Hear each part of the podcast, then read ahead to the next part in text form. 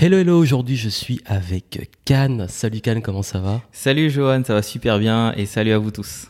C'est un grand plaisir, un grand honneur pour moi de te recevoir aujourd'hui dans le podcast Game Entrepreneur. Surtout que tu es quelqu'un qui, euh, voilà, qui a un super parcours en entrepreneuriat, euh, qui a beaucoup à apporter. C'est pour ça que je l'ai invité parce que ça va être un nid à pépite cette interview. Vous allez l'entendre et le voir. D'ailleurs, je vais la mettre, hein, que ça soit sur YouTube et également euh, en podcast. Et déjà, juste rapidement, est-ce que tu peux très rapidement dire qui es-tu Alors, je dirais aujourd'hui que je suis euh, un, un être humain euh, euh, inspiré et j'espère inspirant. un entrepreneur et comme beaucoup d'entrepreneurs, mm, je les entrepreneurs sont des personnes atypiques parce que entreprendre déjà c'est atypique, c'est pour moi une, une presque une anomalie. Donc, comme beaucoup d'entrepreneurs, j'ai un parcours riche et anormal. Donc, je vais définir les choses comme ça déjà. Justement, c'est vrai qu'on est un peu atypique, on a des parcours toujours euh, voilà, qui sortent du lot et c'est pour ça que justement ton parcours est intéressant. Et déjà, euh, très rapidement en fait, c'est vrai que comme tu as un parcours qui est assez atypique dans le sens où tu n'es pas arrivé comme ça dans ce qu'on peut appeler l'infoprenariat ou l'accompagnement d'entrepreneurs, puisque tu as eu une expérience avant. Est-ce que tu peux en dire un peu plus sur déjà au moins la première boîte que tu as créée? Alors, ce qui s'est passé, c'est que moi, je fais partie de ces personnes-là qui euh, ont un problème avec l'autorité. En fait, j'ai un problème avec l'autorité quand elle n'est pas justifiée. C'est-à-dire qu'on te dit juste, il faut faire ça, euh, c'est comme ça. Voilà, il n'y a pas, de, il a pas de, de, de, justification. Et euh, donc très tôt, j'ai su que je voulais être entrepreneur. Très tôt, j'ai su surtout que je ne voulais pas être patron. En fait, je voulais pas particulièrement être entrepreneur, mais je ne voulais pas avoir de patron, ce qui est un peu différent déjà. et la première boîte que j'ai montée, c'est c'est un petit peu par hasard. C'est-à-dire que je, je, revenais des États-Unis, donc je bossais sur des projets super cool, notamment sur le lancement de la Xbox 360. Euh, je travaillais avec des équipes qui étaient en train de travailler secrètement entre guillemets sur le premier iPhone, donc c'était c'était génial, un super environnement où on me faisait énormément confiance. Et je suis revenu en, en France. Alors moi, j'étais ce genre de personne qui avait toujours mille idées à la seconde. Et je suis revenu en France en me disant, ok, c'est bien d'avoir des idées, mais là, t'as vu quelque chose, euh, il faut te lancer. Et je crois beaucoup dans les lois de l'attraction et je pense que je l'ai attiré. Donc il y a des personnes qui sont venues vers moi en me disant euh, tiens on monte un collectif, euh, il manque quelqu'un avec ton profil, est-ce que ça te dirait de venir avec nous? Et donc j'ai commencé comme ça et vu que je faisais partie des personnes qui euh, avaient le plus l'agnac, qui allaient au devant des choses, qui prenaient le plus les devants, avec mon associé de l'époque, on s'est dit et si on montait une vraie boîte plutôt que d'être juste un collectif? Et ça s'est fait un petit peu par hasard on va dire par la force des choses. Surtout qu'on commençait à avoir des contrats quand même un peu plus intéressant et on pouvait plus continuer à se répartir ok il y en a un qui facture mais qui va se prendre toutes les taxes et puis après on se refacture entre nous. C'était pas viable comme euh, comme système. Et il n'y avait pas encore tout ce système de je crois que ça s'appelle les scopes ou je sais pas quoi où on peut en tant qu'auto-entrepreneur se mettre euh, à plusieurs et faire une espèce de, de coopérative. Ça n'existait pas encore. Donc euh, on, on, on a commencé sur ce modèle là et par la force des choses on a monté une boîte. Et ça c'était déterminant dans mon parcours parce que justement, je n'ai pas choisi et je me suis transformé par la force des choses en artiste, puis en indépendant, puis ensuite en chef d'entreprise, je dis bien chef d'entreprise, pas entrepreneur, euh, et ensuite en entrepreneur. Et, toutes ces transformations, elles se sont faites parfois dans la douleur, mais en tout cas avec des, des gros changements dans ma personne euh, principalement. Super. Et, d'ailleurs, qu'est-ce qui a fait que tu as réussi enfin à passer de l'idée à l'action? Parce que il y en a beaucoup peut-être qui nous écoutent et, et je sais que c'est un truc qu'on me dit souvent. J'ai une super idée, j'ai une super idée, j'ai une super idée. Comment savoir si c'est la bonne idée? Et des gens qui passent leur temps à toujours ben, repousser. C'est-à-dire qu'ils rêvent de se lancer, ils sont dans un emploi qu'ils aiment pas. Euh, quel conseil que tu pourrais donner à ces personnes qui ont plein d'idées mais qui ont du mal à passer à l'action? Alors, la première chose que je leur dirais, c'est euh, regardez pourquoi vous avez plein d'idées. Qu'est-ce qui n'est pas nourri dans votre quotidien qui fait que vous avez constamment besoin d'avoir des idées? Peut-être que vous avez cette créativité qui, dans ce que vous faites, n'est pas nourrie. Donc si vous la nourrissez, vous allez moins prendre je dirais, votre vie, mais après votre business en otage, avec votre envie de, de changement. Parce que ça, c'est un des, des, six besoins euh, fondamentaux dont Tony Robbins euh, parle souvent, euh, le besoin de variété, que j'avais aussi moi beaucoup. Et le besoin de variété, ça engendre une, souvent une croyance, c'est si je fais la même chose, je vais m'ennuyer. Donc déjà, c'est commencer par identifier ça, identifier un, un schéma euh, et, et réussir à nourrir ça pour qu'on ne prenne pas son business ou sa vie en otage avec ce besoin de variété. Première chose. La deuxième, et au risque peut-être soit de décevoir certains ou soit euh, de, de, au contraire de rendre heureux plein de gens, euh, il faut pas être motivé. Bien que je m'appelle le gentleman motivateur, la motivation ne précède souvent pas l'action, elle succède à l'action. En général, ce qu'il faut, c'est surtout du courage. C'est le courage de se lancer quand tout le monde autour vous dit que ça va pas fonctionner. C'est le courage de d'aller à contre-courant. Parce que oui, peut-être que dans, en fonction d'où on habite en France, ça dépend. L'âge va, va changer, mais globalement le schéma va rester le même. On se met en couple, on achète une maison, on a un bon travail bien payé, on part en vacances une fois dans l'année, on met de côté pour la retraite ou etc etc. Ça veut dire qu'il faut accepter d'aller à contre-courant, c'est-à-dire que quand les autres vont très vite avoir des revenus qui vont être là et ensuite ils vont euh, stagner quasiment toute leur vie, vous vous allez commencer en bas. Et ça va monter progressivement. Et puis ça va peut-être un peu redescendre. Et puis ça va commencer à monter. Et c'est c'est dans ces moments-là où on est en, en vraiment en et c'est pour ça que je parle de courage où on est en décalage avec son entourage, avec les aspirations de son entourage, avec peut-être les moyens financiers de son entourage. Quand certains peuvent se payer certaines vacances, vous, pour l'instant, vous ne pourrez pas. Quand vous vous lancez très souvent, en, dans la majeure partie des et, cas. Et après, vous serez en vacances toute la semaine pendant que exactement, bossent, exactement. et ils vous diront que vous avez de la chance. Et alors, ce que je trouve génial, c'est qu'il y a euh, un, un, test qui a été fait. Et je connais pas le nom du test, mais c'est le, le, test du marshmallow et qu'on a fait avec des enfants. Donc, on a pris des enfants et on a dit, alors c'est soit tu as un marshmallow tout de suite, soit tu en as deux mais on te dit pas quand. Et ils ont suivi ces enfants pendant des années, des années, je, dirais même des décennies. Et ils ont vu en fait que tous ceux qui avaient attendu d'avoir les pour avoir les deux marshmallows, ça pouvait être dans la minute, ça pouvait être dans les 10 minutes, ça pouvait être dans les 20 minutes, on leur disait pas quand. Ce sont des personnes qui ont eu beaucoup plus de réussite dans leur vie sentimentale, dans leur vie professionnelle, euh, dans leur santé, alimentation, enfin bref, tout. Pourquoi? Parce qu'ils étaient focalisés sur une vision long terme. Et c'est ça le, le, gros challenge. C'est pour ça que je disais il faut du courage. Parce qu'il faut se lancer sans avoir aucune preuve que ça marche au début. Euh, c'est un peu gérer l'incertitude en fait. C'est ça. Et d'ailleurs, ça va contre-courant de ce qu'on apprend à l'école. Exactement. Où on nous dit que si on fait ça, on a ça. Si on fait une démonstration, c'est pour arriver là. Où euh, on cherche toujours, on a à pour faire quelque chose, on a déjà les réponses. Alors qu'en entrepreneuriat, on a souvent, il nous manque au moins 90 voire 99% des réponses. Exactement. Et surtout, c'est qu'on on, on découvre les réponses en le faisant. Euh, si, si, on prend les entreprises classiques, elles vont avoir un mode de fonctionnement où on te dit bon, il y a une étude de marché, enfin une, une, étude de marché. L'étude de marché c'est très bien, je trouve, mais euh, on, te, on te dit de faire un, un prévisionnel, etc. Je n'ai jamais vu un prévisionnel qui était vrai. C'est soit c'est complètement faux à la baisse, soit complètement faux à la hausse. Oui, c'est de la fiction souvent. C'est vraiment de la fiction. En fait, c'est juste pour faire plaisir aux banquiers. La vérité, c'est que c'est pour faire plaisir aux banquiers.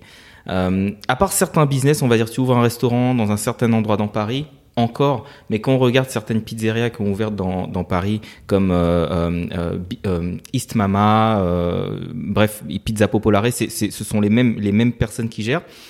Ils ont réussi à faire un, un, un empire de plusieurs millions avec de la pizza, en, en, étant dans des quartiers où il y a déjà énormément de pizzerias.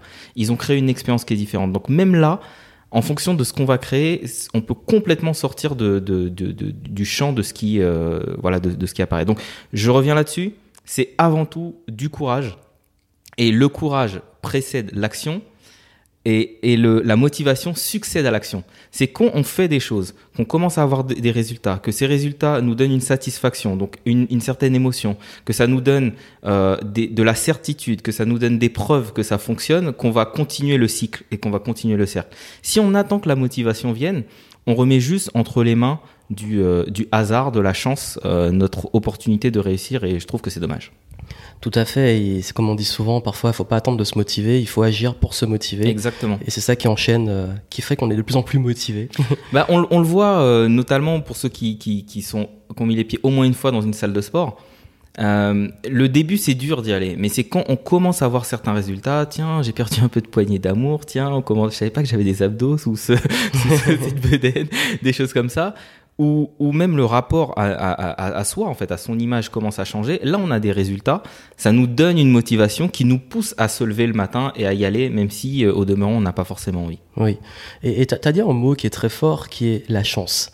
Et d'ailleurs beaucoup disent qu'il faut avoir de la chance pour réussir en tant qu'entrepreneur. Tu en penses quoi toi de la chance? Alors, moi, je suis euh, euh, partagé. Je pense, je pense effectivement qu'il qu'il faut beaucoup de chance, et je pense en même temps que c'est pas du tout dû à la chance. En fait, c'est un, un, mix de deux paramètres. Euh, je crois dans la chance, mais je crois aussi qu'on la provoque. C'est-à-dire que quelle est la chance de rencontrer quelqu'un d'exceptionnel si on sort pas de chez, chez soi? Elle est de 0%. Donc il y a, y a des, des contextes dans lesquels on va maximiser notre chance et des contextes dans lesquels on va minimiser notre chance. Et euh, je, je, regardais une interview très intéressante de Oussama Hamar qui parlait du, du risque. Beaucoup d'entrepreneurs disent oui, mais bon, c'est risqué l'entrepreneuriat. Non, c'est pas risqué. Tu mets pas ta vie en danger. Je, je, me prends souvent le bec avec des personnes qui disent je me sacrifie pour. Non, tu te sacrifies pas. Tu te sacrifies quand tu vas à la guerre, quand tu mets un treillis, quand tu défends ton J'avais vu ce passage, c'était fort. mais mais tu, tu, tu ne te sacrifies pas quand t'es euh, quand t'es entrepreneur. C'est t'as fait un choix et t'assumes ton choix. Et oui, la et chance. Le pire que tu puisses perdre, c'est de l'argent. Voilà, c'est de l'argent. Tu joues pas et, ta et, vie. Et, on est en France. On est en France. Combien, dans combien de pays, euh, même si en tant qu'entrepreneur, t'as pas vraiment droit au chômage, j'essaie de changer certains trucs là-dessus, mais on n'a pas droit au chômage. Mais on est en France, t'as toujours au pire du pire du pire, tu vas manger à la soupe populaire. Et après, tu auras ta, ta success story à raconter dans ton bouquin quand tu auras tout cartonné. Ce que je veux dire, c'est que oui, je dis pas, je, je ne le nie pas, puisque moi-même j'ai aidé des personnes dans, dans, dans la difficulté, mais il y a des parcours de vie avec de grosses difficultés, avec des gens qui ont des problèmes qui dépassent, qui sont peut-être des problèmes mentaux, etc., ou de gros, gros, gros problèmes émotionnels qui font que c'est dur pour eux de sortir de la rue. Mais c'est quand même rare qu'une personne, parce que son business s'est planté, qu'elle finisse à la rue. Tout à Donc, c'est pas vraiment des risques qu'on prend. Et, et, à partir du moment où on prend pas le risque de, pourquoi pas ne prendre la chance de, ne pas prendre la chance de. Et c'est ça que je dis euh, souvent, c'est ben tente ta chance, prends ta chance, va dans un endroit où tu vas maximiser ta chance. Je sais plus qui disait ça, je crois que c'était peut-être Jim Rohn dans un texte qui disait euh, euh, au lieu de dire pourquoi pas et si ça marche pas et de se dire plutôt ben et si ça marchait. Ouais. Et Ouais. si justement ça fonctionnait C'est ça. Et de focaliser plus sur l'opportunité que les menaces. Exactement. Mais c'est pas c'est pas c'est pas très euh, très français en même temps de de, de fonctionner comme ça. C'est pour ça que moi j'aime bien aller aux États-Unis. Aux États-Unis, bon là je suis allé un peu au Canada parce que mon frère est parti là-bas, mais euh, le, le- la culture anglo-saxonne j'aime bien puisqu'elle a une autre vision de l'échec. On voit l'échec plutôt comme une expérience. En France, structurellement, c'est c'est c'est même euh, euh, banni l'échec. C'est-à-dire que si tu crois tellement dans ta société que tu ne remplis pas un document pour, euh, on va dire, euh, euh, mettre ta société en, liquidation judiciaire parce que tu crois que tu peux y arriver, c'est considéré comme une faute et tu peux avoir une interdiction pendant 5 ans de gérer une entreprise. Donc ça veut dire que ta volonté de créer l'emploi, ta volonté de, de, de, euh, de, de, de croire dans tes rêves et aussi dans les rêves d'autrui, puisque tu peux avoir des salariés aussi, peut te pousser à être banni de l'entrepreneuriat. je trouve ça vraiment, euh, moi je trouve ça hardcore quand même. Et d'ailleurs en parlant d'échecs, est-ce que toi tu as rencontré des échecs dans ton parcours? Plein. Et, et c'est- ben, justement, ce serait quoi pour toi le si tu pouvais donner les trois grandes leçons, avec peut-être des anecdotes de, Ouais. de ces échecs, mais trois grandes leçons Ouais, qu'on a je- tirées, puisque Alors, comme je vais, dis, c'est je vais parler de trois gros échecs et je vais parler de, de des différentes leçons. Euh, premier échec, c'est euh, un, un associé avec qui euh, ça se passait très bien et il a un peu sombré. Alors aujourd'hui, je regarde ça avec beaucoup d'empathie. Je me dis qu'il était dans une mauvaise passe, etc. Il a sombré, il a fait, il est allé dans beaucoup de dérives et, euh, puis il a mis la main dans la caisse, comme on va dire. Euh, donc là, pour moi, c'est un, échec personnel dans le sens où euh, je l'ai pas vu venir. Je me croyais intelligent et en fait, j'y ai vu que du feu. Mais ça a été une énorme leçon. Ça m'a fait prendre conscience que c'est pas tout d'être euh, l'artiste, le créateur, le créatif, euh, le mec qui fait. Il faut aussi se plonger dans les chiffres. Il faut aussi s'intéresser aux finances de son entreprise. Il faut aussi euh, parfois transcender certaines parties de sa personnalité pour pouvoir justement être dans la posture qu'on a envie d'avoir. J'avais une posture de créatif, j'avais pas une posture d'entrepreneur. Et c'est pour ça que je disais au début de l'interview que je suis passé de chef d'entreprise après entrepreneur. Chef d'entreprise, tu peux l'être par défaut. Tu pilotes euh, tant bien que mal. Tu t'es le chef entre guillemets, chef d'orchestre. Quoi. On essaie de faire en sorte que ça fonctionne. Mais il y a beaucoup de chefs d'entreprise qui n'ont aucune vision, aucune vision entrepreneuriale. Et, et c'est un peu ce que j'étais à l'époque. Et ça m'a poussé à voir les choses différemment. Ensuite, j'ai eu un deuxième gros échec qui a été très douloureux. Euh, c'est que justement j'avais cette entreprise qui euh, après a décollé. Je, je, travaillais avec de très très grandes marques. On avait énormément de contrats et euh, voilà j'étais entre guillemets quasiment épanoui. Je dis quasiment parce que je bossais comme un dingue et je me posais même pas la question de si j'étais heureux ou pas. Mais en tout cas, les choses fonctionnaient comme je voulais. Et en fait, j'ai pas vu le marché évoluer. J'étais trop la tête dans le guidon, qui fait que quasiment du jour au lendemain, on faisait beaucoup de sites en flash, les sites où tu pouvais faire des animations, etc. Et, euh, et du, quasiment du jour au lendemain, le marché a évolué et on est passé du Flash au HTML5 et c'est arrivé d'un coup. Et j'ai pas vu cette, cette évolution arriver. Et on passe d'un coup, euh, euh, je sais plus, peut-être à l'époque, euh, on devait faire euh, peut-être 800 000 euros de chiffre d'affaires, quelque chose comme ça, à euh, 300 000. Donc, quand ton chiffre d'affaires se divise de plus de 2, tu dois licencier des gens, tu dois, euh, euh, voilà, tu dois, euh, bah, tu dois euh, toi-même serrer la ceinture. Je me payais plus et j'étais arrivé à un niveau, je peux dire, de précarité parce que je faisais passer tous les autres avant moi. Et la grande leçon que j'ai eue, c'est, ce sont des personnes qui avaient moins que moi qui me l'ont donné. C'est que j'étais dans la rue et j'ai rencontré euh, des, jeunes, alors on va dire migrants, j'aime pas ce terme-là, mais pour que les gens comprennent, migrants. Et euh, euh, j'ai vu qu'ils avaient moins que moi et je me suis mis à, prendre d'amitié pour eux, à les aider, etc. Et moi, je pouvais plus payer mes bureaux, donc je dis à mes parents, vous savez quoi, c'est Noël, mais je me sens pas de faire la fête, donc je vais faire venir ces enfants. Si ça vous dit, venez et on va faire Noël dans les bureaux. Et c'était l'une des plus belles expériences que j'ai vécues parce que je pensais que c'était moi qui leur donnais quelque chose, mais c'est eux qui me le donnaient.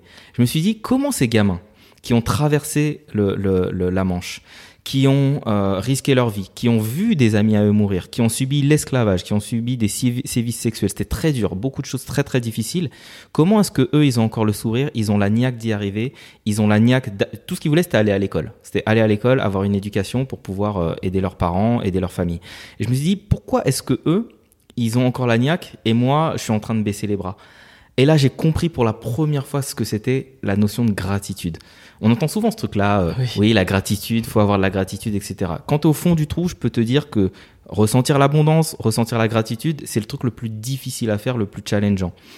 Mais quand j'ai vu ces enfants-là, je me suis dit, waouh, si ces, ces enfants-là, ils sont capables de de- d'avoir ça, là, je comprends ce que c'est de la, gra- la gratitude. Ben là, j'avais de la gratitude pour eux, pour ce qui, le cadeau qu'ils m'avaient fait, et je me suis dit, moi, je peux pas baisser les bras. J'ai lâché mes bureaux, j'ai pris des petits bureaux et euh, j'ai attiré des gros contrats juste après, j'ai pu me relever, mais après des, vraiment des mois et des mois de douleur à traîner la patte, à avoir des huissiers, euh, à avoir euh, la honte parce que ben d'un moment c'était même mes parents entre guillemets qui me nourrissaient, qui me donnaient de l'argent pour que je puisse remplir mon frigo.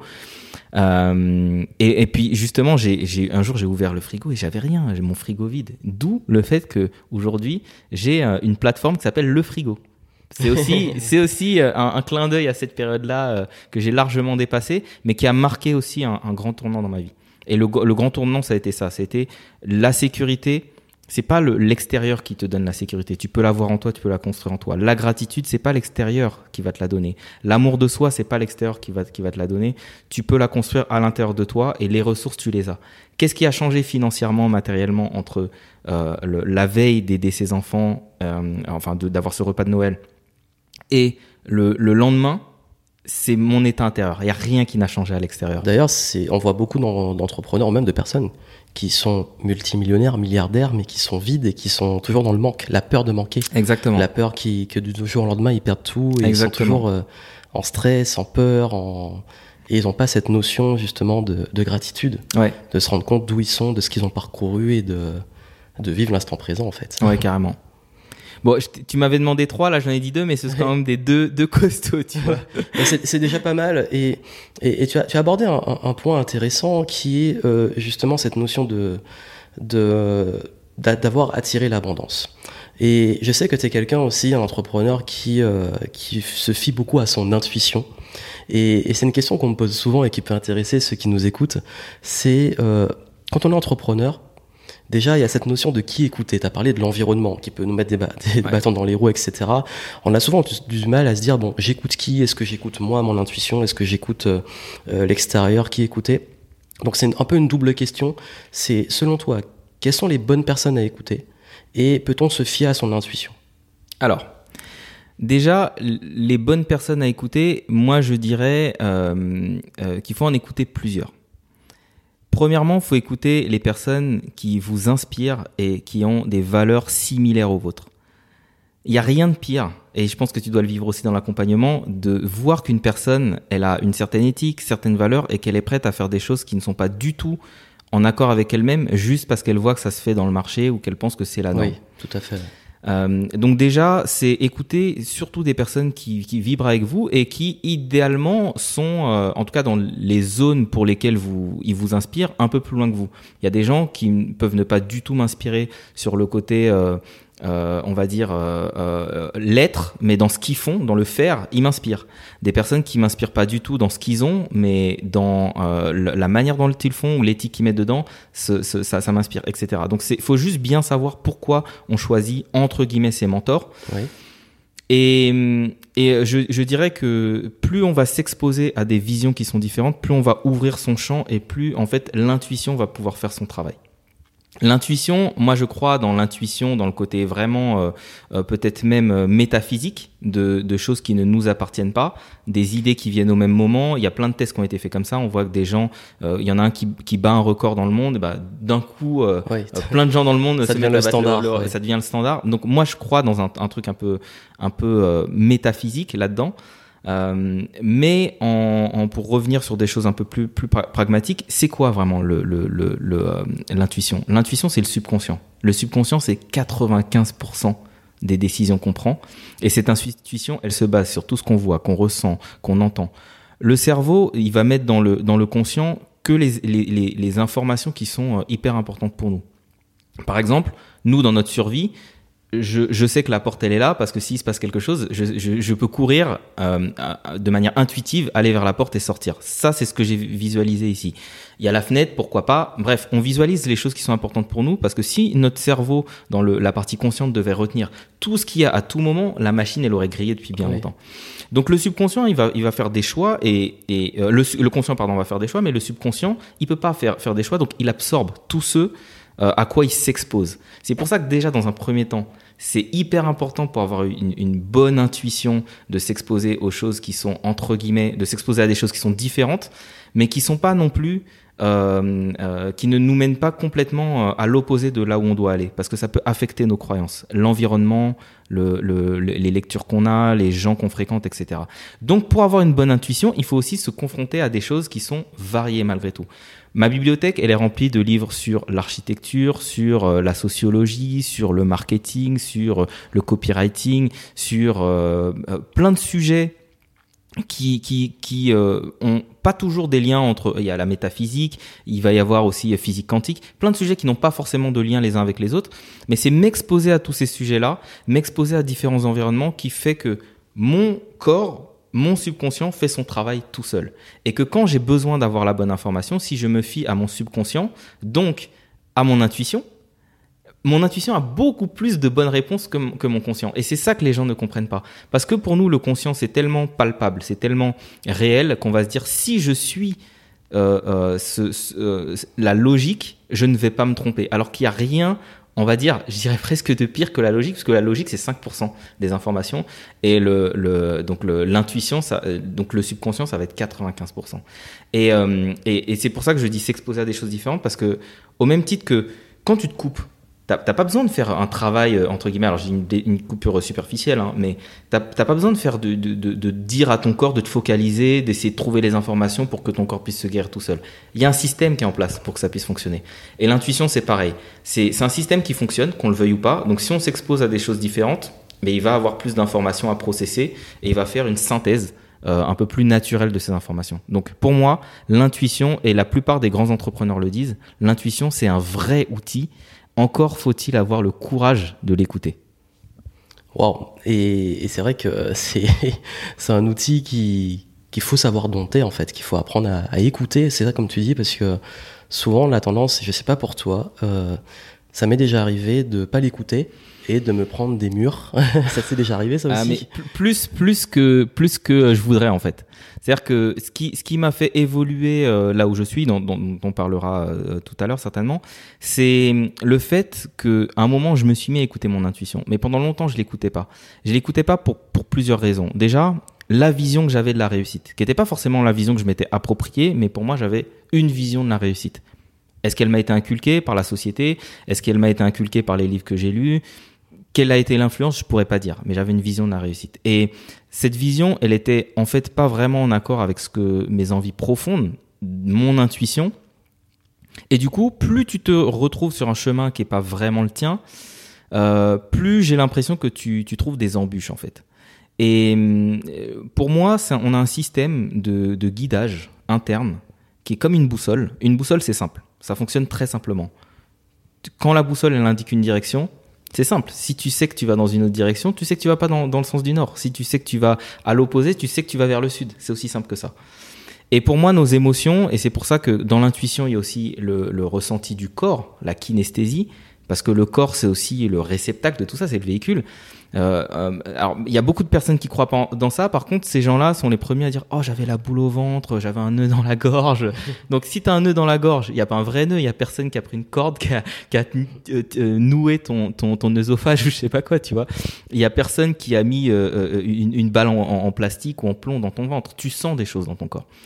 Et ne, le déni du corps, c'est aussi euh, le déni de ça, de son fonctionnement naturel. Et pour moi, le fonctionnement naturel, c'est aussi ce système de guidage naturel qui est très simple. Euh, c'est qu'est-ce que je ressens quand je fais quelque chose? Est-ce que que c'est neutre? Est-ce que je me sens bien quand je le fais? Est-ce que je me sens pas bien quand, quand je le fais? Et pour moi, c'est aussi simple que ça. Quand tu es avec une personne, est-ce que tu te sens bien avec elle? Est-ce que c'est neutre? Est-ce que tu te sens mal avec elle? C'est aussi simple que ça.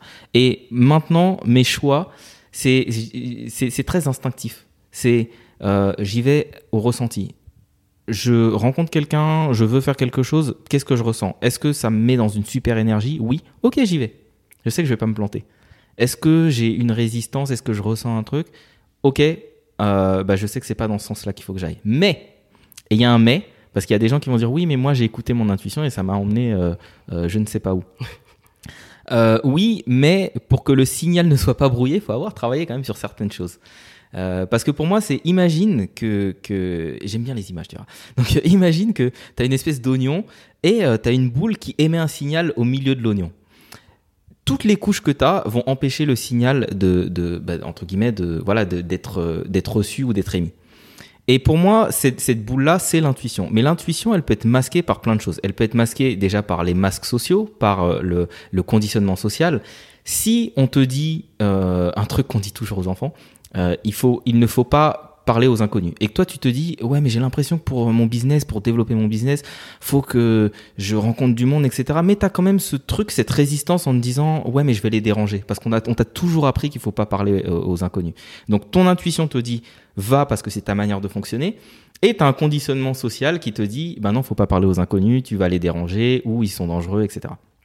Donc ça va, ça peut te conditionner et tu pas le bon signal parce qu'il sera euh, biaisé par, euh, par, euh, par, par une croyance en fait. Et pour moi, toutes ces couches-là, c'est quoi? C'est les croyances, c'est nos peurs, c'est le conditionnement social, c'est les blessures qu'on a pu vivre. Euh, même si je sais que de parler des cinq blessures, c'est un sujet, euh, un sujet. Mais non, mais même, même sans aller euh, jusque euh, dans le côté physique, oui, bah si lui il est maigre, c'est qu'il a vécu la blessure de la, de, de je sais pas quoi. Donc on parle du livre de de, de Lise Bourbeau entre autres, euh, même sans aller jusque-là, je pense que malgré tout, il y a des blessures vécues qui euh, vont faire que tu vas voir la vie selon ces blessures-là. Par exemple, si tu te sens pas assez aimé ou si tu te sens rejeté, il y a très peu de chances que tu aies envie de prendre ton téléphone pour passer des appels et vivre le rejet. Et ça, euh, forcément, quand tu es un entrepreneur et que tu dois avoir des appels, que tu dois avoir les gens au téléphone, si le rejet, tu le vis d'une manière tellement viscérale, tellement difficile, que, que tu as peur de te confronter à, à, ce- bah, à ce rejet, en fait, aux gens qui vont te dire non, tu te prives de quelque chose. Tu te prives de. Déjà, tu prives les gens en premier lieu. Parce que quand on pense à nos peurs, ça veut dire qu'on est euh, un peu égocentré. Et il n'y a pas de problème d'avoir un ego, mais quand tu es trop égocentré, tu perds ton sens de la mission, de ta contribution. Donc si tu es trop concentré sur toi et tes peurs, ça te ça t'empêche aussi d'aller contribuer et d'aider plus de personnes. Donc tout ça pour dire que euh, oui, il faut écouter son intuition, mais pour bien écouter son intuition, faut avoir quand même un peu travaillé sur euh, les couches qui euh, brouillent le signal, d'où l'importance du développement personnel. Et notamment du conditionnement, parce que en fait l'intuition se base sur un conditionnement, sur une expérience, Exactement. et que si celle-ci est polluée, forcément, bah, c'est pas forcément les bons guides. Ouais, et, et alors, faut, faut- moi je suis pas dans. j'ai- Je l'ai longtemps été parce que j'étais assez euh, rebelle quand j'étais euh, quand j'étais plus jeune. Donc, euh, quand t'es rebelle, tu sais, t'as- t'es vachement dans les polarités. Ça c'est bien, ça c'est mal, etc. Euh, Aujourd'hui, je le suis beaucoup moins. Je suis beaucoup plus dans dans une globalité, en comprenant que bah il y a une réalité et cette réalité, elle a des polarités. Euh, D'ailleurs, quand, quand j'accompagne des entrepreneurs, souvent leur plus grosse faiblesse est liée à leur plus grande force. C'est-à-dire que euh, la plus grande valeur d'un entrepreneur, euh, on va dire, allez, en moyenne, ça va être euh, par exemple la liberté. Bah, parce que la liberté, c'est une valeur clé, racine auprès de beaucoup d'entrepreneurs. La valeur contraire, c'est quoi? C'est le manque d'engagement. Donc, ce sont des personnes qui vont avoir du mal à s'engager, du mal à se projeter sur du long terme, en se disant mais si je me projette sur du long terme, c'est-à-dire que je perds ma liberté. Moi, je suis le premier à le vivre, tu vois. Et moi aussi. ouais. Donc, je, je sais bien de quoi je parle là, sur ce sujet-là. Et, et, et donc, c'est hyper important d'aller voir que ben, dans, dans ce qui fait notre force, j'aime bien dire, on a les talons, les talents, les talons, pardon, talons d'Achille de nos talents. Euh, c'est, c'est, c'est le, ce sont les deux faces d'une même, euh, d'une même pièce. Et c'est pour ça que c'est difficile d'être dans la dualité, dans la polarité, parce qu'en fait, nous-mêmes, on, on, on, va dans, dans l'ensemble du spectre de, de, de, de- d'une certaine chose. Euh, donc aujourd'hui, je dirais pas forcément l'ego c'est mal, euh, ou euh, c'est bien d'avoir un peu d'ego, l'ego qui, te protège euh, à, cer- certains égards, surtout que quand tu te tu t'exposes et toi tu es mieux placé que moi encore pour le savoir, quand tu t'exposes en ligne, ben il y a des gens qui veulent euh, t'exploser et, et, c'est là aussi où faut, faut développer ton, ton ego parce que ton ego te protège, va protéger aussi ben, ta personnalité. Euh, donc voilà, donc, donc euh, pour, pour moi c'est aussi important d'avoir de, la bienveillance vis-à-vis de soi, vis-à-vis de toutes les parties de soi, y, partie y compris des parties sombres, parce que les parties sombres elles sont là, elles sont là avec nous, et parfois elles nous protègent. Parfois, c'est bien de, de, de, les voir parce qu'on sait qu'il y a aussi une partie lumineuse euh, à, l'autre extrémité. Donc, donc voilà. Mais, justement, il y, y a une composante qui, et d'ailleurs on a beaucoup parlé de mindset, développement personnel, j'aimerais qu'on parle de l'argent, parce que c'est un élément qui est fortement lié à ce que tu viens de dire, et notamment au conditionnement et à, l'intuition. Euh, et je remarque que beaucoup d'entrepreneurs, on parlait d'abondance, ont beaucoup de mal euh, avec l'argent, ont beaucoup de mal avec les chiffres dont on a parlé tout à l'heure, et que parfois ça bloque. Ça bloque parce qu'ils n'osent pas être payés, ils ont du mal à être, à, ils ont le syndrome d'un imposteur parce qu'ils ont du mal à se vendre. Euh, quel serait le conseil que tu donnerais justement aux personnes qui ont encore ben, vraiment du mal à accepter et à oser être payés C'est-à-dire surtout beaucoup d'experts de l'indépendant qui ont du mal à vendre en fait parce que euh, ça les bloque, ils ont peur du jugement comme tu l'as dit, euh, du rejet. Ce serait En ton, fait- ton conseil. Bah alors, je dirais que l'argent, il y a beaucoup de choses liées à l'argent et euh, on va dire que euh, l'épigénétique, c'est l'expression des gènes euh, en fonction ou même de, de- des comportements en fonction de l'environnement. Et on, hérite aussi beaucoup, on va dire par mimétisme, des croyances de nos parents. Donc, en général, faut pas aller chercher bien loin. C'est, on voit comment est-ce qu'on a été élevé, on voit quelles croyances ont nourri euh, nos, bah, du coup, no- notre enfance, et on arrive tout de suite à voir euh, d'où viennent euh, cer- certains blocages ou croyances par rapport à l'argent. Alors, je vais parler de moi. Moi, je m'étais pas rendu compte qu'on était une famille humble parce que pour moi, c'était très normal de d'avoir les vêtements des cousins, etc. Il y a que mon père qui travaillait. Euh, on était quatre enfants et franchement, je peux dire que j'ai manqué de rien. En tout cas, euh, à Noël, on, était gâtés, on avait toujours les dernières consoles. c'est tout ce qui importait pour nous, tu vois. Euh, et mais à, à cet âge-là, tu te rends pas vraiment compte qu'il y a de l'argent, qu'il n'a pas d'argent, etc. Et tu te rends pas vraiment compte de, de- des croyances qui peuvent générer. Alors mes parents, comme beaucoup de parents, ont dit euh, euh, quand la lumière était trop allumée, euh, mais c'est pas Versailles ici, euh, éteins les lumières, euh, l'eau qui coule. euh, et c'était rationné aussi parce qu'on était quatre enfants, donc t'imagines bien que quand t'as un paquet de gâteaux et qu'il y en a 12, bah c'est trois, trois par enfant, c'est pas plus, Ouais. tu vois, donc c'est c'est assez rationné. Euh, et, et en fait, ça, personnellement, moi, ça m'a constitué un, un état d'esprit, un mindset de limite. C'est-à-dire en me disant, l'argent est une ressource limitée. Mais ça, je l'ai compris que tard. Euh, alors, c'est pas ce qui m'a empêché de, de générer de l'argent, parce que la première, enfin, l'un des premiers contrats, non, c'est le premier contrat que j'ai eu, euh, c'est un contrat à 30 000, je me lançais tout juste. En 2001, j'avais, je sais plus, euh, 10, 18 ans, à peine 18 ans, quelque chose comme ça. Donc, euh, donc ça, ça m'a pas empêché de, de, voilà, de, de bien me vendre. Mais en revanche, euh, ça, laisse quand même des marques par rapport à la valeur qu'on peut, qu'on peut avoir. Et le conseil que je donnerais, c'est dans un premier temps de, on, on peut pas revenir dans le passé. Par contre, on peut nourrir de nouvelles croyances. Et euh, ce que je dirais, c'est déjà observer quand vous allez dans un endroit, comment vous vous sentez? Est-ce que vous sentez que vous le méritez? Rentrez dans une boutique de luxe, rentrez dans un hôtel euh, euh, de, de, de, luxe, regardez comment vous vous sentez. Est-ce que vous vous dites je suis pas à ma place, c'est pas fait pour moi, etc. Ou peut-être. D'ailleurs, c'est un excellent exercice. Un super exercice. Je le fais souvent à mes clients et je l'ai fait pendant longtemps avec moi. Et c'est vrai qu'au début, j'étais pas à l'aise. Ouais, bah, moi, ouais dans, pareil. Dans un 5 étoiles, dans des boutiques de luxe et tout, je me dis mais je vais me faire éjecter, ils vont me regarder bizarrement. Ouais. Mais en fait, les gens te regardent vraiment bizarrement parce que déjà t'es bizarre, parce fait t'es pas à l'aise. Exactement ça. Et puis depuis depuis que je me suis débridé avec ça, parfois j'arrive, tu, enfin tu vois qu'il n'y a pas de complexe. C'est ça. Et c'est vrai que ça débloque pas mal de choses. Et c'est c'est ton attitude en fait ça. qui, qui va qui va engendrer une attitude. Si tu arrives dans une attitude euh, de je le mérite, Mm. il y a pas de souci, c'est fait pour moi. Tu rentres tranquillement comme si euh, voilà comme si c'était euh, comme si t'allais au Monoprix quoi. C'est ça. Euh, personne va, ils vont te traiter normalement.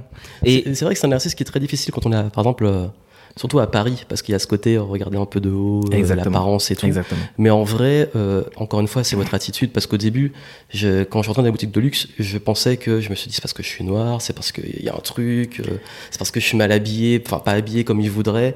Mais en fait, pas du tout, parce que maintenant que j'y retourne et que j'ai la bonne attitude, Bah ouais, moi, moi, le, moi, le, moi, le, le- la croyance que j'avais, c'est euh, euh, ils vont se dire que j'ai pas les moyens d'eux, oui, tu vois. Euh, ou quand j'avais pas les moyens, c'est ils vont voir que j'ai pas les moyens, Ouais. tu vois.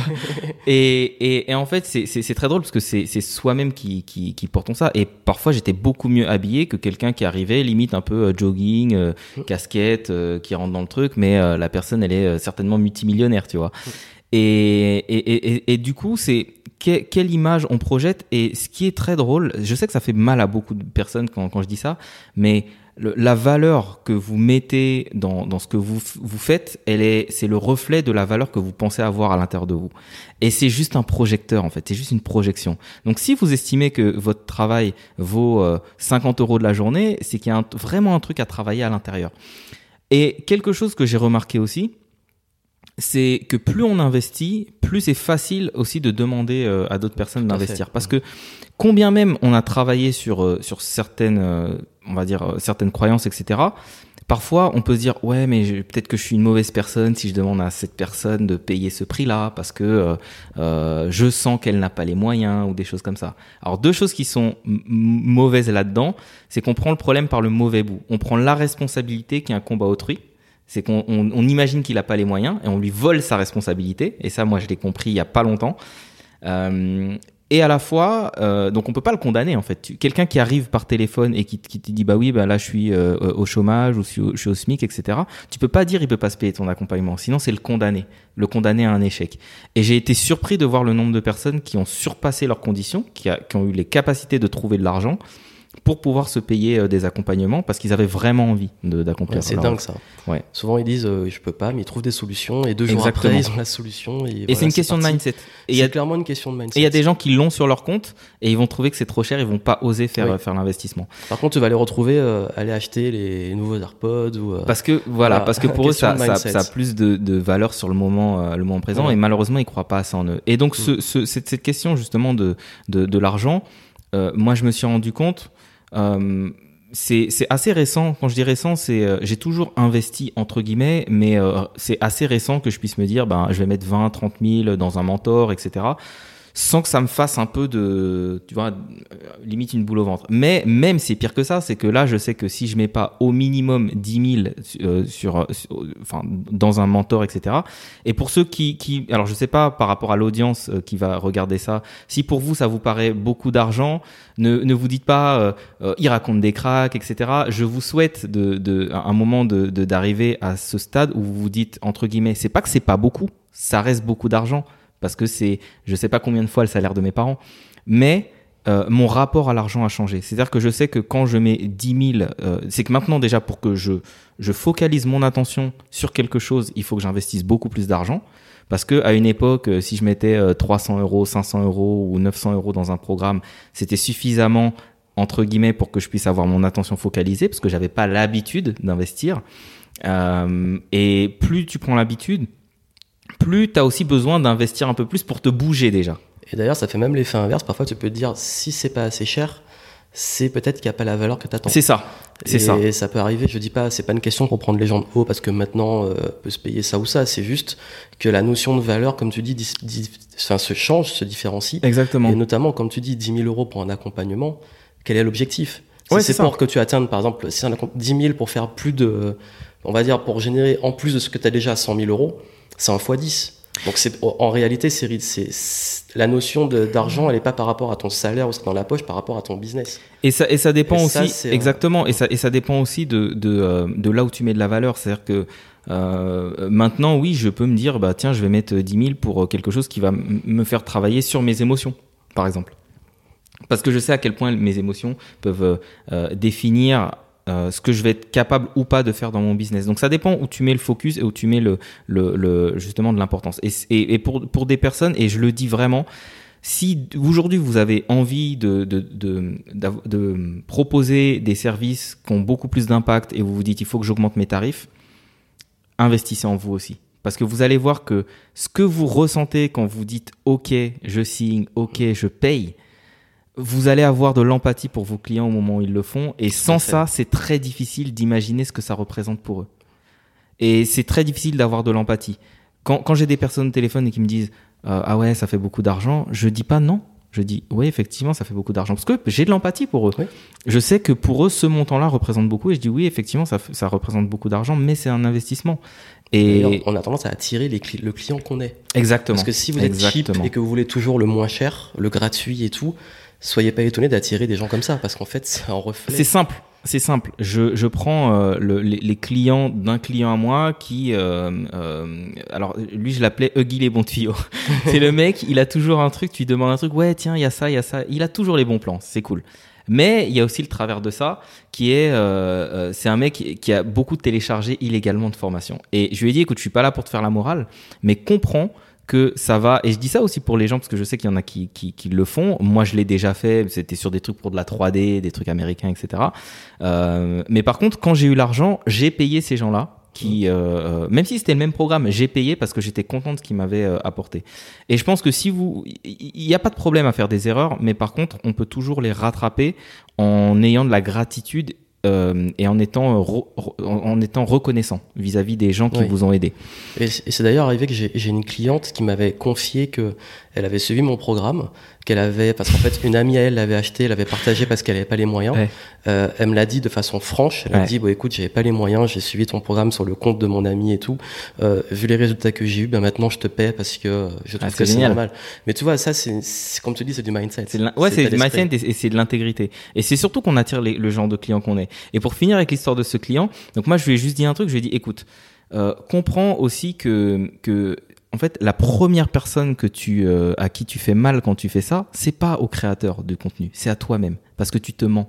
Oui. Tu, tu te mens et surtout tu te donnes un signal à ton subconscient, c'est je ne mérite pas d'investir de l'argent dans moi et dans ma réussite. Et c'est et c'est vraiment là où, où, où, où, où ça crée du tort. Surtout qu'après, euh, il me disait voilà, je lance mon programme, mais comment est-ce que je peux protéger au maximum mes trucs? Je dis mais de quoi, qu'est-ce que de quoi tu me parles? En fait, tu tu sais que tu vas attirer des gens comme toi, et c'est ça qui te fait peur. Donc maintenant, pose-toi la question de pourquoi tu as peur de ça et pourquoi tu as peur qu'on te vole tout ton contenu alors que tu l'as même pas lancé, alors que tu n'as même pas encore Mm. euh, aidé beaucoup de gens, tu vois? Mais une fois, on m'avait dit que mon, il y avait mes programmes dans un truc qui tournait de euh, hackers de formation qui étaient vendus en pack à, à prix réduit. J'ai dit, bah, écoute, je m'en fous, je vais pas courir après eux. Et puis, je sais que ces gens-là, de toute façon, sont jamais clients de un par Non. rapport à ce mindset et de deux, qu'ils ne passeront jamais à l'action, ils vont jamais l'utiliser. Donc, au final, je m'en fous, en fait. Ouais, et, et, et là c'était c'est très très drôle parce que euh, justement euh, il me disait, je lui dis euh, alors pour, pour un peu pour euh, pour le pour le titiller, je disais mais t'as les programmes de qui etc. et il me dit ah mais laisse tomber j'ai X Tera et je suis sûr qu'il en a ouvert quasiment Ah, aucune. Il est pas allé au bout. ça. Il est pas allé au bout, c'est sûr et certain. Déjà, quand tu fais une bonne formation et que tu vas jusqu'au bout, que tu appliques tout à la lettre pour vraiment t'imprégner du truc et que tu la regardes encore une deuxième fois, etc., ça, peut- ça peut durer des mois et des mois. Donc, Mm. euh, Et d'ailleurs, quand on n'investit pas, même moi, je le sais, quand moins j'investis, moins je suis impliqué. Parfois, j'ai une sorte de boulimie du livre. Je peux acheter des livres, passer une commande Ah de 10 ouais, livres ouais, sur ouais. Amazon, je les reçois, je vais pas les lire. Ouais. Parce que, alors que si j'avais mis très cher sur, une fois j'ai pris un livre qui était très rare, je l'ai trouvé à 100 euros d'occasion, je peux vous dire que je l'ai lu. Et, et pareil, quand je mets une formation, j'investis plusieurs milliers d'euros dans une formation, je suis à fond. Ouais. Alors que quand je mets euh, 20 balles pour aller voir une conférence, je vais la voir, mais je suis pas bah, aussi impliqué. pareil. C'est pareil. Donc du coup, je pense que même en termes d'implication, même pour vous qui vendez, parce qu'on parlait aussi de votre posture de- d'expert, je pense que c'est important de comprendre que vos clients sont plus engagés, plus ils investissent, plus ils sont engagés. Et même pour vous, c'est plus agréable de travailler avec des gens Bah, comme tout ça. à fait. Et, et euh, bah, tu vois, moi, c'est marrant que tu partages ça parce que j'ai la, la même expérience par rapport au livre. Mais par contre, c'est pour une raison simple. C'est que quand j'ai une discussion avec quelqu'un, pour moi, le meilleur cadeau qu'on puisse me faire, directement ou indirectement, c'est euh, me recommander un livre.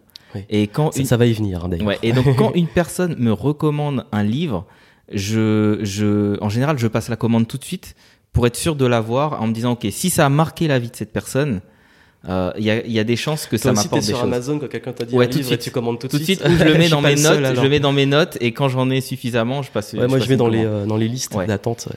Et, et, euh, et, et, et ça pour moi c'est aussi important. Mais, mais là, là, ce dont on parle effectivement, c'est c'est- c'est c'est le mindset et effectivement ce, ce euh, cette capacité à investir ou pas, à, à se rendre compte entre guillemets de à quel point on se heurte soi-même quand on Mhm. fait des choses euh, où on pense heurter les autres ou pas.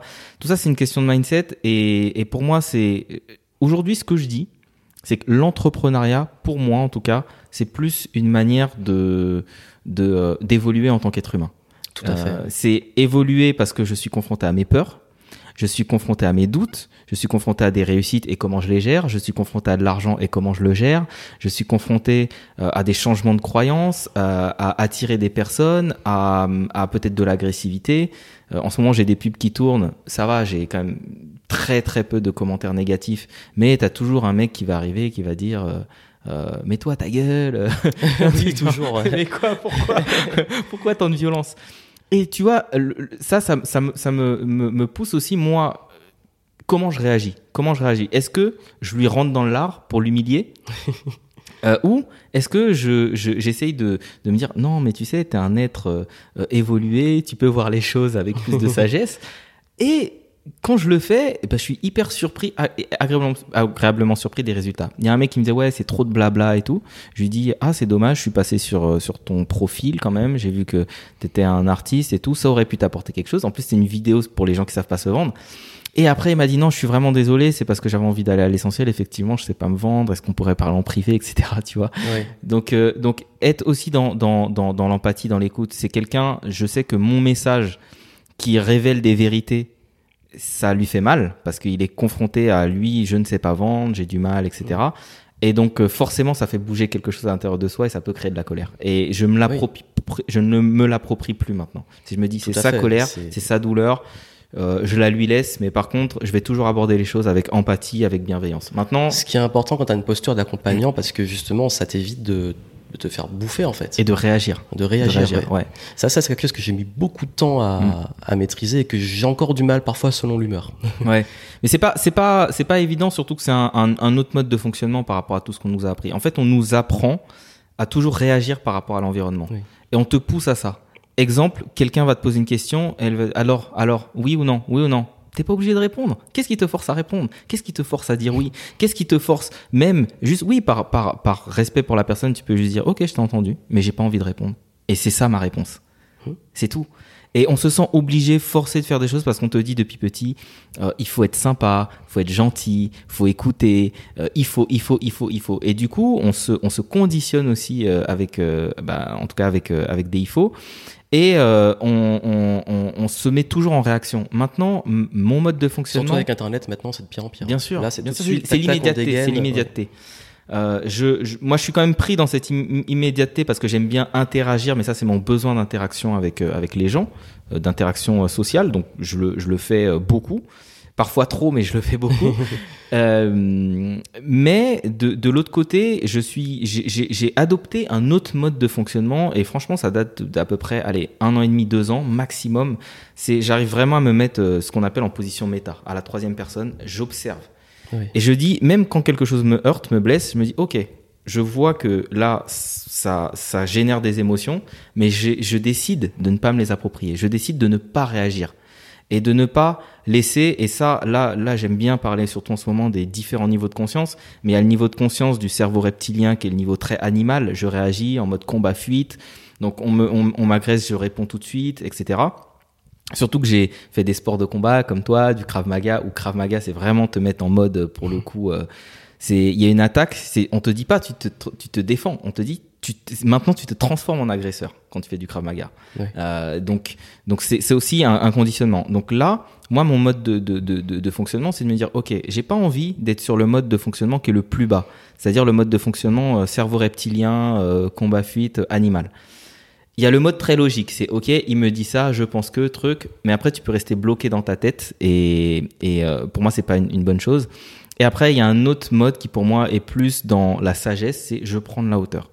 Et, euh, et je comprends maintenant des personnes où tu sais, t'as l'impression qu'ils sont un peu comme des vieux moines bouddhistes, t'as l'impression que rien les atteint, etc. Mais parce qu'ils maîtrisent ça justement, l'art de ne plus être dans la réaction et de se dissocier aussi quelque part, de se dissocier dans le bon sens du terme, pas de se désincarner, mais de se dissocier de, des choses qui peuvent les atteindre, de, de leurs croyances et de la partie de l'ego qui ne, qui ne leur sert pas. Pour faire en sorte que le, le, l'esprit reste le, le chauffeur du véhicule et que ce soit pas le corps, entre guillemets, qui peut à un moment, si tu, tu, tu, tu réagis juste comme ton corps a envie de réagir, ouais, ben, je sens une agression, mon corps est fait pour ça pour se mettre tout de suite en mode euh, mais c'est ça c'est sur le plan hormonal sur le plan physique tout mon sang va aller vers mes extrémités vers mes mains vers mes jambes etc et je vais avoir soit envie de taper soit envie de courir. Donc c'est pour ça que le sang doit irriguer ces parties là et c'est un, un fonctionnement naturel du corps. C'est d'ailleurs pour ça qu'en arts martiaux on apprend beaucoup à maîtriser ça dans, dans la tête. Parce qu'en fait euh, si tu te fais avoir tu peux aussi avoir l'effet inverse qui est de paralysé par ouais, ce ouais, phénomène. ouais.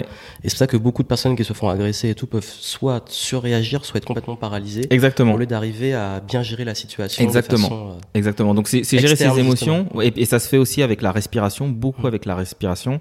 Euh, notamment Wim Hof, euh, pour ceux mmh. qui connaissent Iceman, qui travaille beaucoup sur la respiration, qui permettent mais des trucs de fou. Tu peux changer le pH de ton corps euh, avec ta respiration, tu peux changer ton système endocrinien, donc tes, tes, tes hormones avec avec la respiration. C'est assez dingue. Et, et, donc la respiration, le fait de se mettre un peu à la troisième personne, ça évite d'être en réaction. Et en fait, là où c'est génial, c'est pour ça que je disais que pour moi l'entrepreneuriat c'est une plateforme pour grandir en tant qu'être humain, c'est qu'on est confronté à tellement de choses que la plupart des gens que je trouve euh, les plus évolués dans leur cheminement personnel, ce sont en grande partie des entrepreneurs. Parce que justement, c'est une plateforme qui te permet d'expérimenter et de vivre plein de choses en même temps. Euh, assez rapidement dans une période très courte, en accéléré, même à l'échelle d'une journée, tout ce que tu peux vivre comme émotion. Ah oui, le fameux ascenseur émotionnel de l'entrepreneur. Exactement.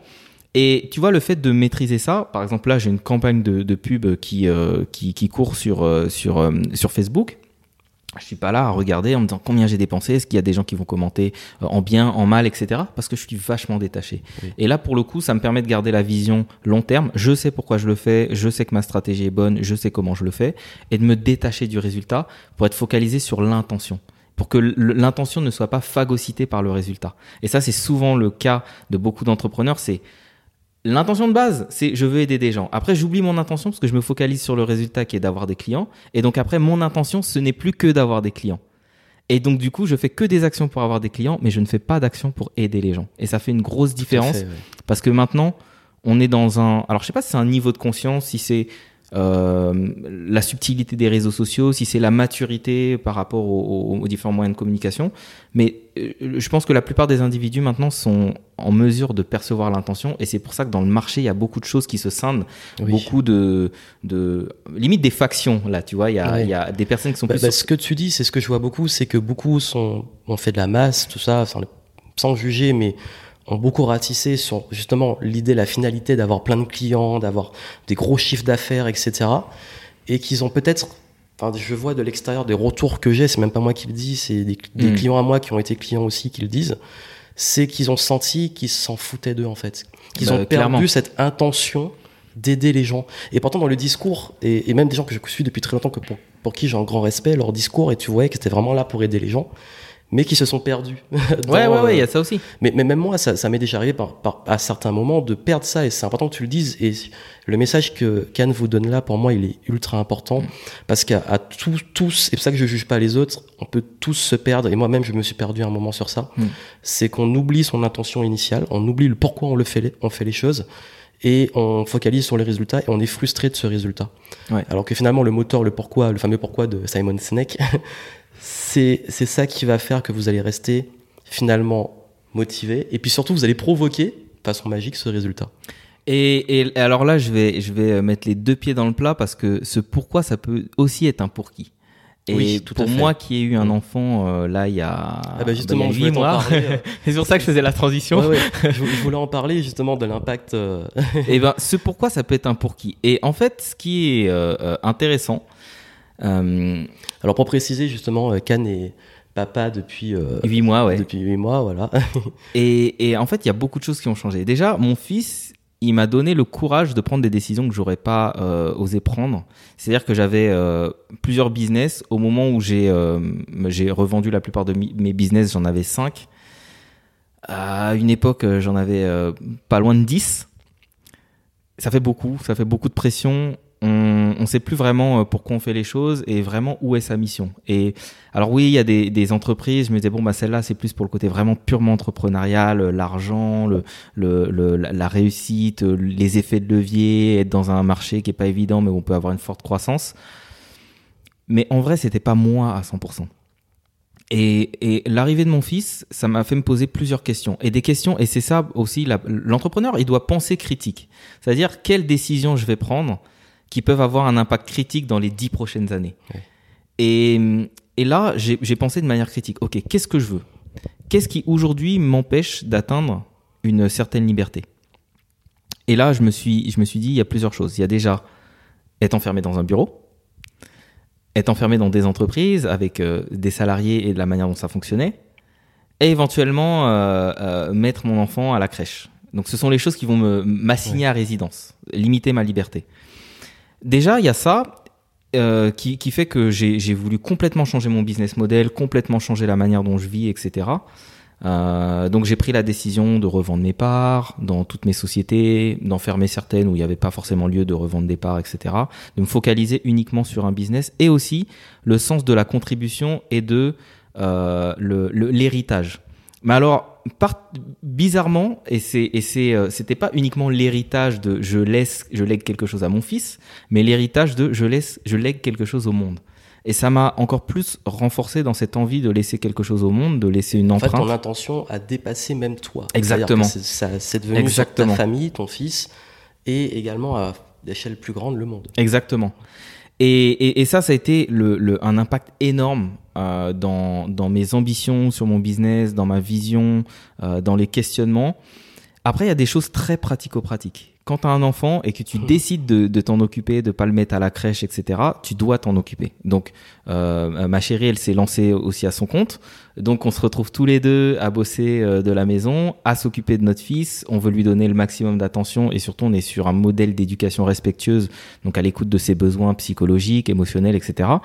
Euh, donc, ça veut dire que tu peux plus bosser autant que tu bossais avant. Et là, ça m'a poussé à être minimaliste, à aller à l'essentiel, à faire une stratégie et pas partir dans mille directions euh, et à faire ce qui, a, ce qui est le plus efficace en fait. Et, ça, du coup, ça, m'a grandement aidé dans mon business.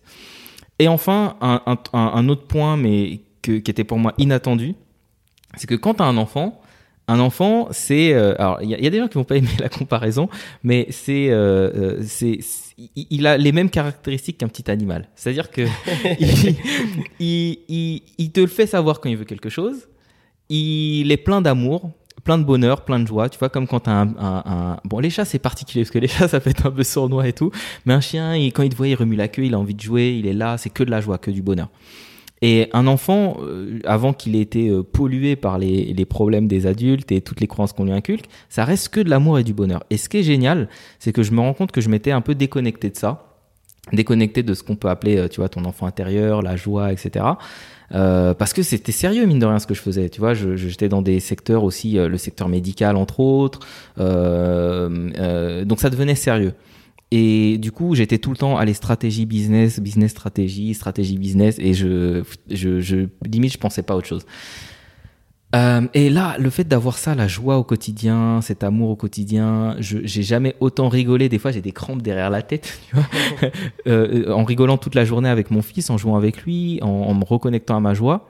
Ben, j'ai eu un autre effet collatéral qui est assez surprenant, c'est que mes taux de conversion sont passés d'à peu près, je dirais, 50-60% à euh, 80 à 90% à cette période, à la période de sa naissance. Après, c'est un petit peu rebaissé, on, va dire dans les 70, 4, enfin 70, 75%.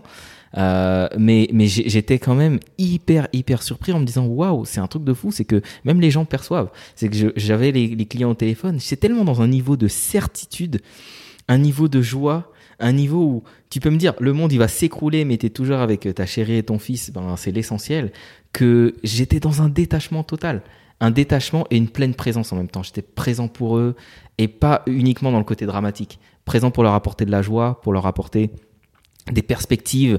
Euh, et, et c'est un truc de fou parce que ça a changé ma manière de gérer mes, mes appels de vente et ça a changé mes résultats.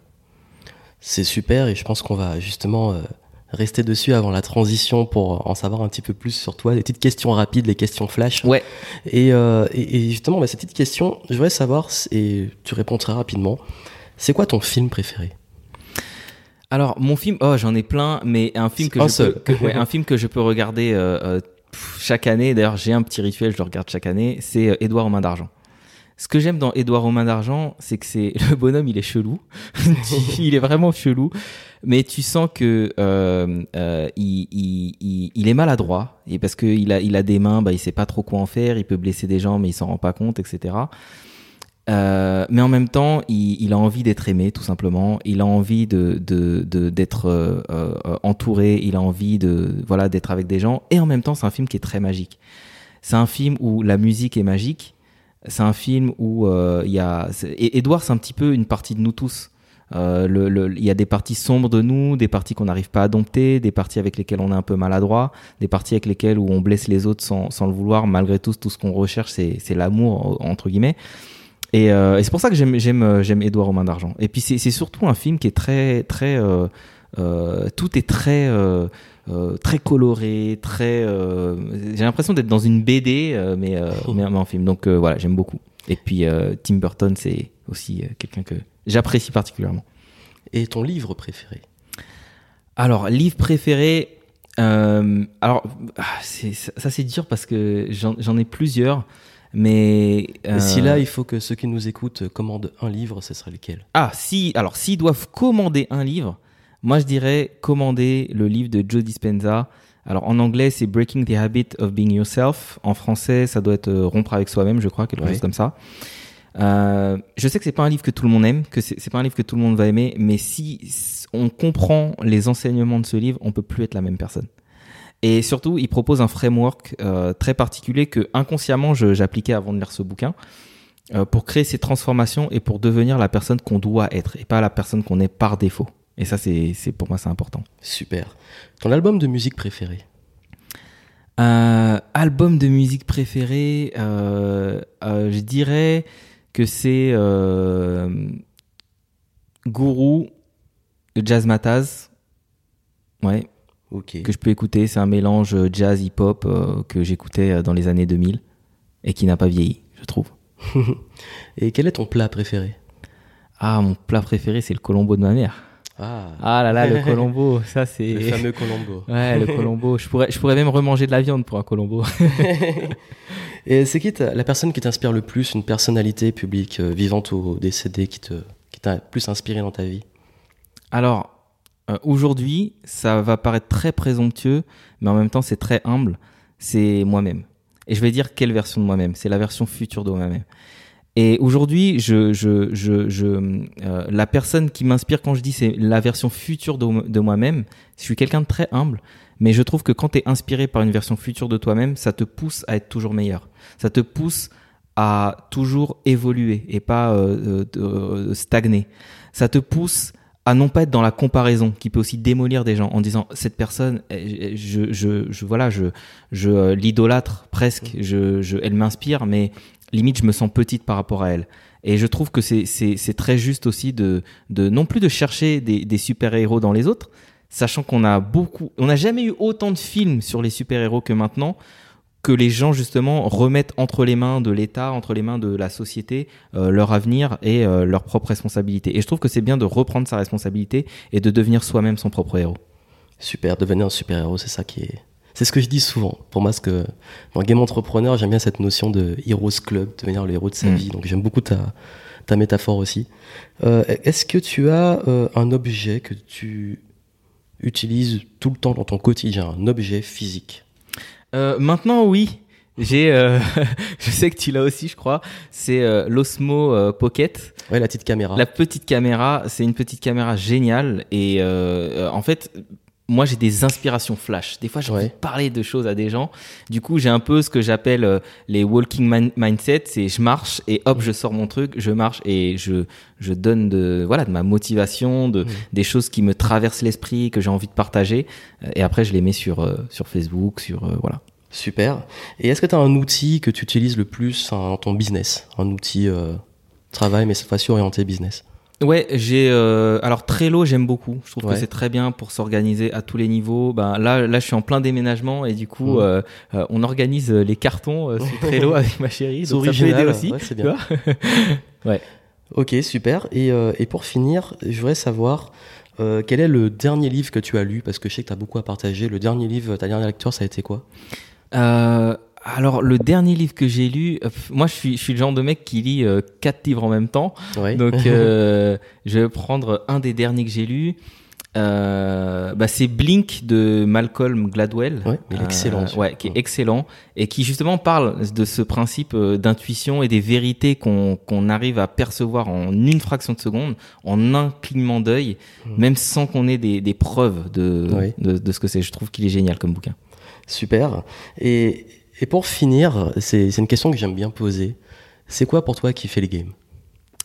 Alors pour moi, qui fait le game c'est, ben je dirais, c'est euh, euh, euh, Michael Jordan. Il disait, on, a posé la même question à, comment il s'appelle, Usain Bolt. Est-ce que tu aimes t'entraîner? Non. Mais par contre, le mec, il kiffe quand même le process parce qu'il sait que c'est ça qui va l'emmener vers la réussite.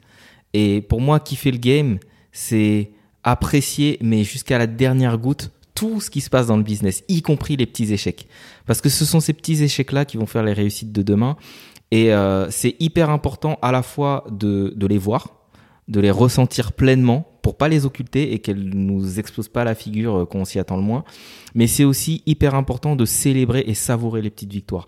Et ça peut paraître bizarre, mais euh, trop souvent, et d'ailleurs chez les traders c'est le même euh, le, même truc, les gens vont vont mettre beaucoup beaucoup d'émotionnel dans dans les pertes et très peu d'émotionnel, où l'émotionnel va être peut-être fort, mais très très court dans, dans les victoires. Et c'est bien de prendre le temps de célébrer. Moi, j'ai une petite danse, un petit mouvement que je fais dès que euh, je sais que je vais pouvoir euh, aider un client à aller plus loin, dès qu'un client signe et qui me dit oui, j'ai ma petite danse que je fais, etc. Et quand on est client chez moi, je dis ben faut que tu aies ta petite danse parce que c'est hyper important de célébrer les victoires. Super, donc célébrez vos succès, kiffez le game. Merci à toi, tu partagé beaucoup de pépites, on pourrait parler pendant des heures, mais déjà je pense que vous avez beaucoup à digérer et à appliquer surtout. Où est-ce qu'on peut te retrouver pour ceux qui veulent te suivre? Alors, pour ceux qui veulent me suivre, le, la meilleure manière de, de, de, de, voilà comprendre mon univers, etc., c'est soit euh, sur Instagram, Gentleman Motivateur, ou soit sur Facebook, sur mon Facebook euh, personnel, euh, Canmagne. Et, euh, et, voilà, je serais ravi d'échanger avec vous et de partager ma bonne humeur ou, ou, mes, ou mes, questions existentielles. Super, merci beaucoup à toi. Et puis, bah, on vous retrouve très bientôt et je mettrai les ressources en description. Et eh bah, super, super et merci encore à toi pour euh, cette interview. Et merci à vous d'avoir regardé jusqu'au bout. À bientôt, ciao. Ciao.